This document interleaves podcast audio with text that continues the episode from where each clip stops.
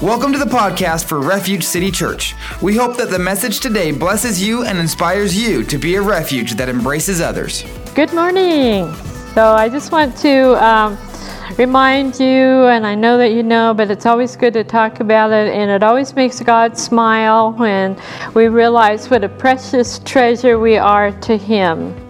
And so Webster defines treasure as accumulation or hidden wealth such as jewels or money, often regarded especially valuable to greatly cherish, to hold dear, to keep fondly in mind, a depository or a storehouse.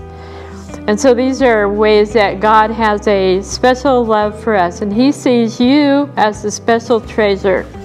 And we don't always see ourselves that way. We're kind of negative. and so God has to keep coming along and continuing to tell us that we are precious to Him. So 2 Corinthians chapter 4 verse 5 actually verse 6 says for God said let light shine out of darkness he made his light to shine in our hearts to give us the light of the knowledge of the glory of God in the face of Christ but we have this treasure in jars of clay that show this all surpassing powers from God and not from us. So we know it's not from us. And I'm always interested in the jars of clay because, you know, jars of clay, if you even look at them, they fall apart practically. And yet God puts the greatest treasure that He has, the gospel, into us, whom He says, You're like jars of clay why? To show God's power, and it's not us. So it were but earthen vessels, things of little or no worth of value, and the treasure of the gospel light and grace is put into earthen vessels. The ministers of the gospel are weak and frail creatures we all know that, don't we? And subject to like passions and infirmities as other men. They're mortal and soon broken into pieces. Yet God puts this treasure of the gospel into these kinds of people, ministers of the gospel. And we're all ministers of the gospel. That's not just the pastor, that's you too. So he knows that we're weak, frail, and subject to passions and infirmities. And so that God has so ordered that the weaker vessel, the weaker the vessels are, the stronger his power may appear to be. So, if you think you're just weak and you're little and you're nothing, God says, That's exactly what I'm looking for. Someone who can recognize that.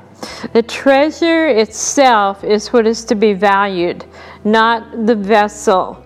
It's like looking at a a beautiful plant, vision, a beautiful plant, huge flower, just magnificent, and you just look at it and you just go, oh my gosh, that is the prettiest thing I've ever seen.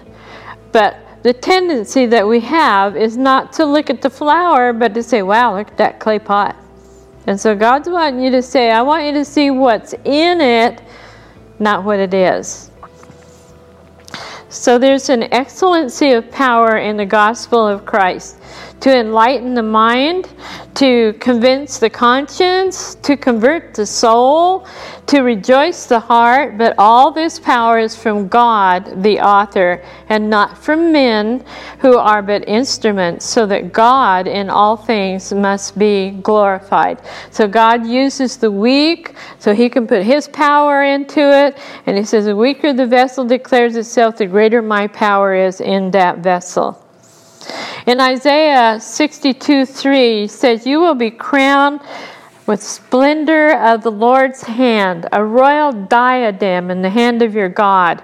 That's how God sees you. We think of diadems, you know, they're kind of like a pole, and then they had all these jewels on the top of it. And God said, You're the jewels on the top of it. The Lord their God, in Zechariah, he says, The Lord their God will save them on that day as the flock of his people. They will sparkle in his land like jewels in a crown. How attractive and beautiful they will be. Who's God talking about? God's talking about you. You. You say, Me, little old me? Yes, this is who God's talking about because we're the flock of His people. And when He gets done with us, we're going to be like beautiful jewels. In the love that He has for them and the relation wherein they stand to Him, that they are the flock of His people and He is their shepherd. Never forget that He is your shepherd, and He's a very conscientious, careful shepherd. But sometimes we forget that we're part of His flock, and we want to go running off to do this or running off to do that, and not staying close to the shepherd. And He's saying, You're so important to me. Stay close to me. Let me be your shepherd all the time. All the time.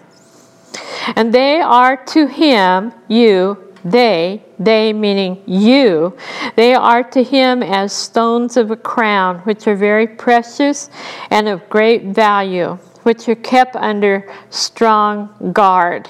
He's still talking about you. Beautiful stones, very precious, of great value, which are kept under strong guard. And you say, well, where's the strong guard? I haven't seen any guards around here. You know, well, you have the Holy Spirit guarding you, you have the Word guarding you. He says that we're garrisoned about. So we're protected. You have angels guarding you, why? Protecting the stones that are so important to God. And never was any king so pleased with the jewels of his crown as God is and will be with his people who are near and dear to him and who he glories. God is anxiously waiting for the time that we're with Him. And we say, Come, Lord, we want to be with you. And God's saying, I want you there, but it's not quite time yet. Not quite time. So you just keep sparkling right where you're at now.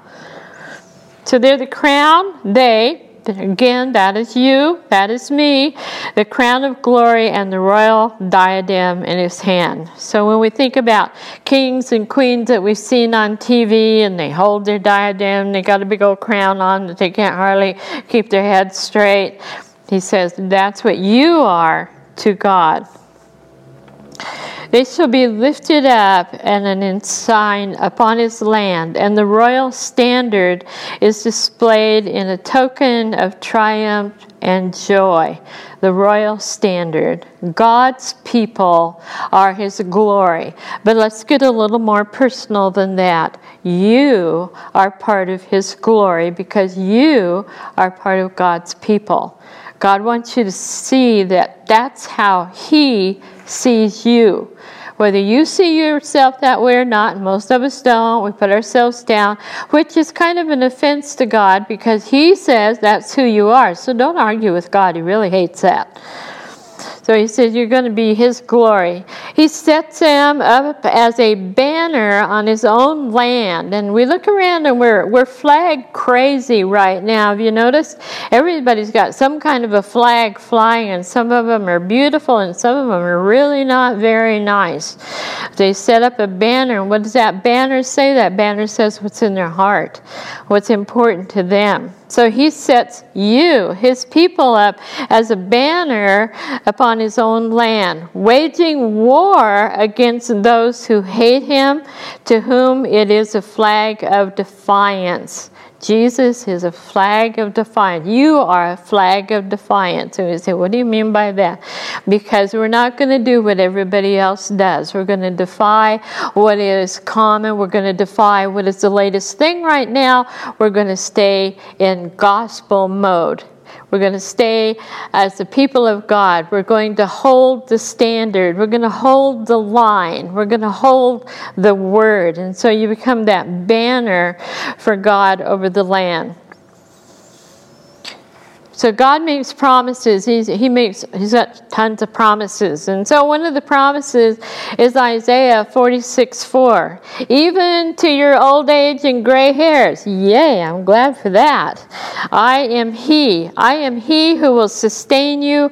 I have made you. I will carry you. I will sustain you. I will rescue thee. That's some pretty good promises, isn't it? Going to carry you, sustain you, and rescue you even to your old age.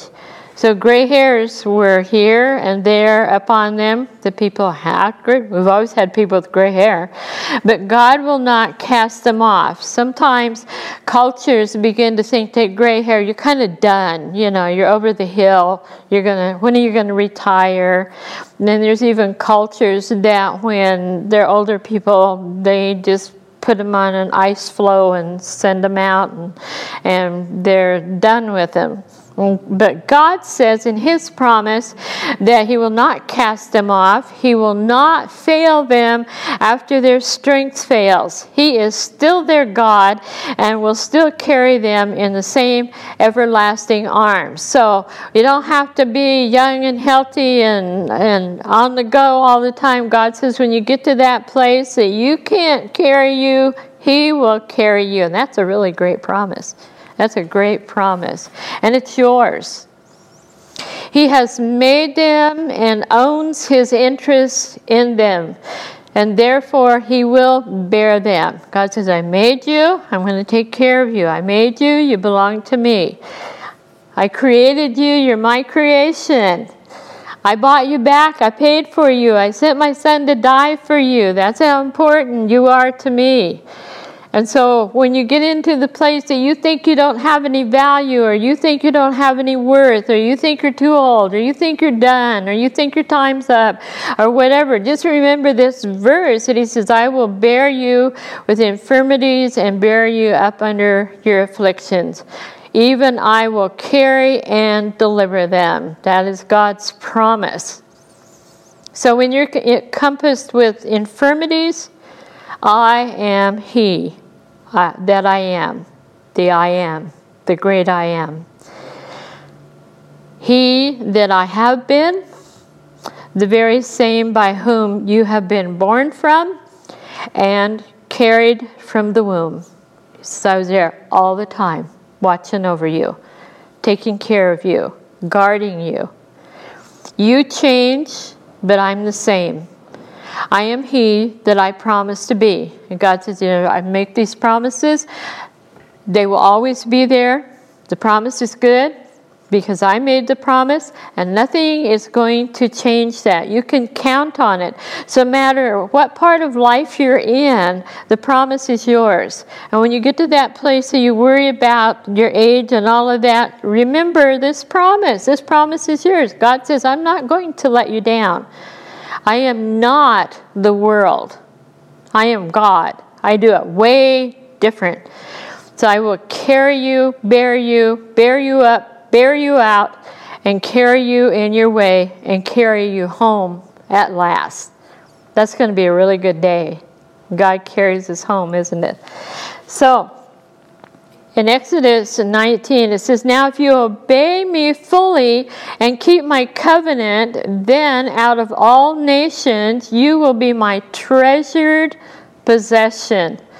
God's treasured possession. We all have possessions that we treasure. We have little things that are really important to us. And, and one that I have is always kind of a funny one. It's in a little tiny blue box, but inside of it is a ugly old necklace with a cross on it that a part of it is gone. And why do I treasure that? Because when my son was about five years old, he found this necklace and he came and he gave it to me and he wanted me to have it.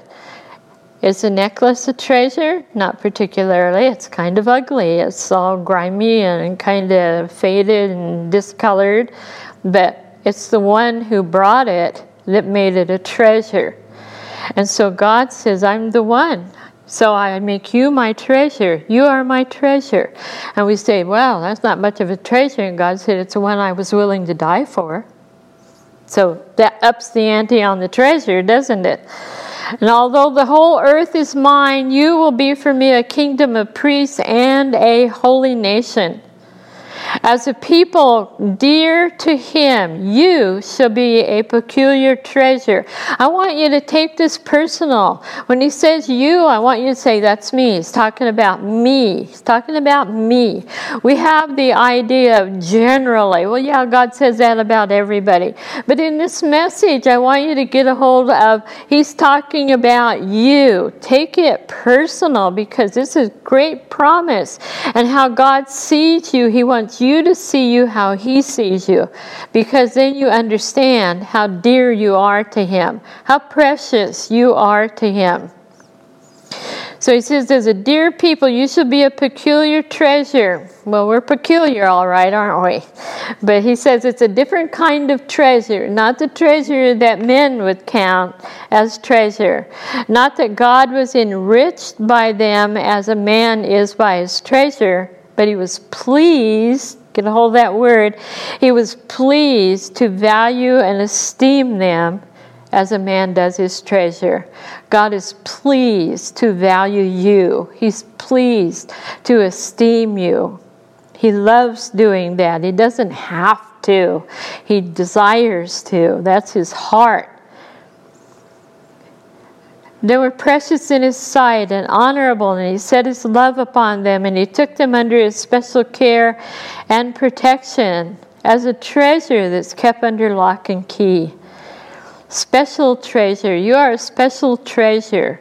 And if today you're not feeling like a special treasure, then you're either going to believe God's word or you're not going to believe God's word. But I would encourage you to say, okay, if that's what God says about me, then I'm going to be in agreement with God. That's always the best position anyway, to be in agreement with God. And this treasure is kept under lock and key. There's only so much that God will allow into your life. There are limitations that He's put on Satan that he can do in your life. Why? Because he has a lock and key that Satan can only go so far, and then the gate is locked into your life. That's how big a treasure that you are to Him. You're precious in His sight and honorable. So he set his love upon you. He took you under his special care and protection as a treasure that's kept under lock and key. Let this sink into your heart and spirit. This is what God says about you. And believe God. Don't be an unbelieving believer. I, I say that to Christians who don't believe that's really about them. It must be talking about so and so. They would be really special to God. I'm not really special like they are. That is a lie. So stop telling lies. Just say, this is what God says. You know, I, it's hard to understand, but that's what He says. So, by giving them divine revelation, instituted ordinances, and promises, including eternal life, sending prophets among them, pouring out his Spirit upon them, he distinguished them from and dignified them above all people, a special people. He made you part of a special people, took you out and said, This is my special people. And this honor have all the saints. They are under God. They are God's peculiar people. When He takes up His jewels, and so God has these jewels scattered all over. And when He gets ready, He's going to start gathering up His jewels, and that's going to make up His crown. These jewels are you. He's going to gather his people, and when he gathers his people, he's going to make a crown, and it's going to be the most beautiful thing that ever happened. Isn't that amazing? I hope you're feeling like you're loved by God. I hope you're thinking, stop thinking negative thoughts and start saying, if God said it, then that's what it is. That's, that's truth. In Deuteronomy 7 6, for you are a people holy to the Lord your God. The Lord your God has chosen you you, yes, little o you, yes, not important you, yes, nobody you, yes, you're the one he chose. On the face of the earth to be his people, his treasured possession. And I want you just to say to yourself right now, I am God's treasured possession. Doesn't matter how I feel about it. This is truth, and I'm going to speak truth because God said so. In Malachi 3:16, then those who feared the Lord talked with each other And the Lord listened and heard, and a scroll, excuse me, of remembrance was written in his presence concerning those who feared the Lord and honored his name. They will be mine, says the Lord Almighty. In the day when I make up my treasured possession, I will spare them as in compassion as a man spares his son who serves him. God's got his eye on you, God's watching over you. God's all ready to take care of you. And you will again see the distinction between the righteous and the wicked, between those who serve God and those who do not. People that recognize that they're a treasure in God's hand, you're going to serve God different. If you just think you're nothing to God and God doesn't care, that's wicked. It's wicked because it's not right about God. You're not telling truth about God. And so gather in, you know, and you might as well take the good part. Okay, when God gathers up his jewels, I'm going to be one of them. Yes. And then in Revelation 3, I heard a loud voice from the throne saying, Now the dwelling of God is with men, and he will live with them. They will be his people, and God himself will be with them and will be their God. He will wipe every tear from their eyes.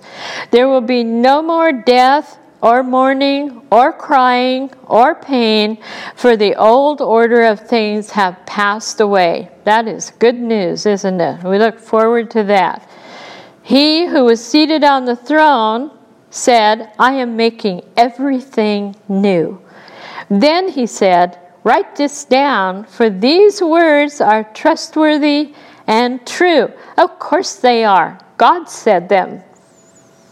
He said to me, It is done. I am the Alpha and the Omega, the beginning, the end. To him who is thirsty, I will give a drink without cost from the spring of the water of life. He who overcomes will inherit all this. I will be his God, and he will be my son. This is God's declaration. He's de- declaring it in the end. He's doing it now. He's saying right now, I'm your God, you're my son. I'm your God, you're my son. Right now, we need to get a hold of that, that we truly, truly belong to God.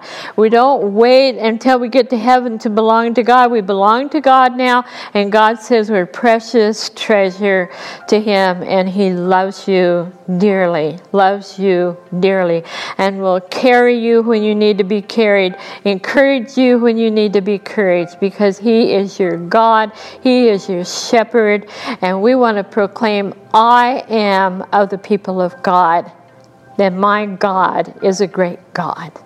Amen. Amen. Well, let's pray. Father, we just thank you that you say these things to us.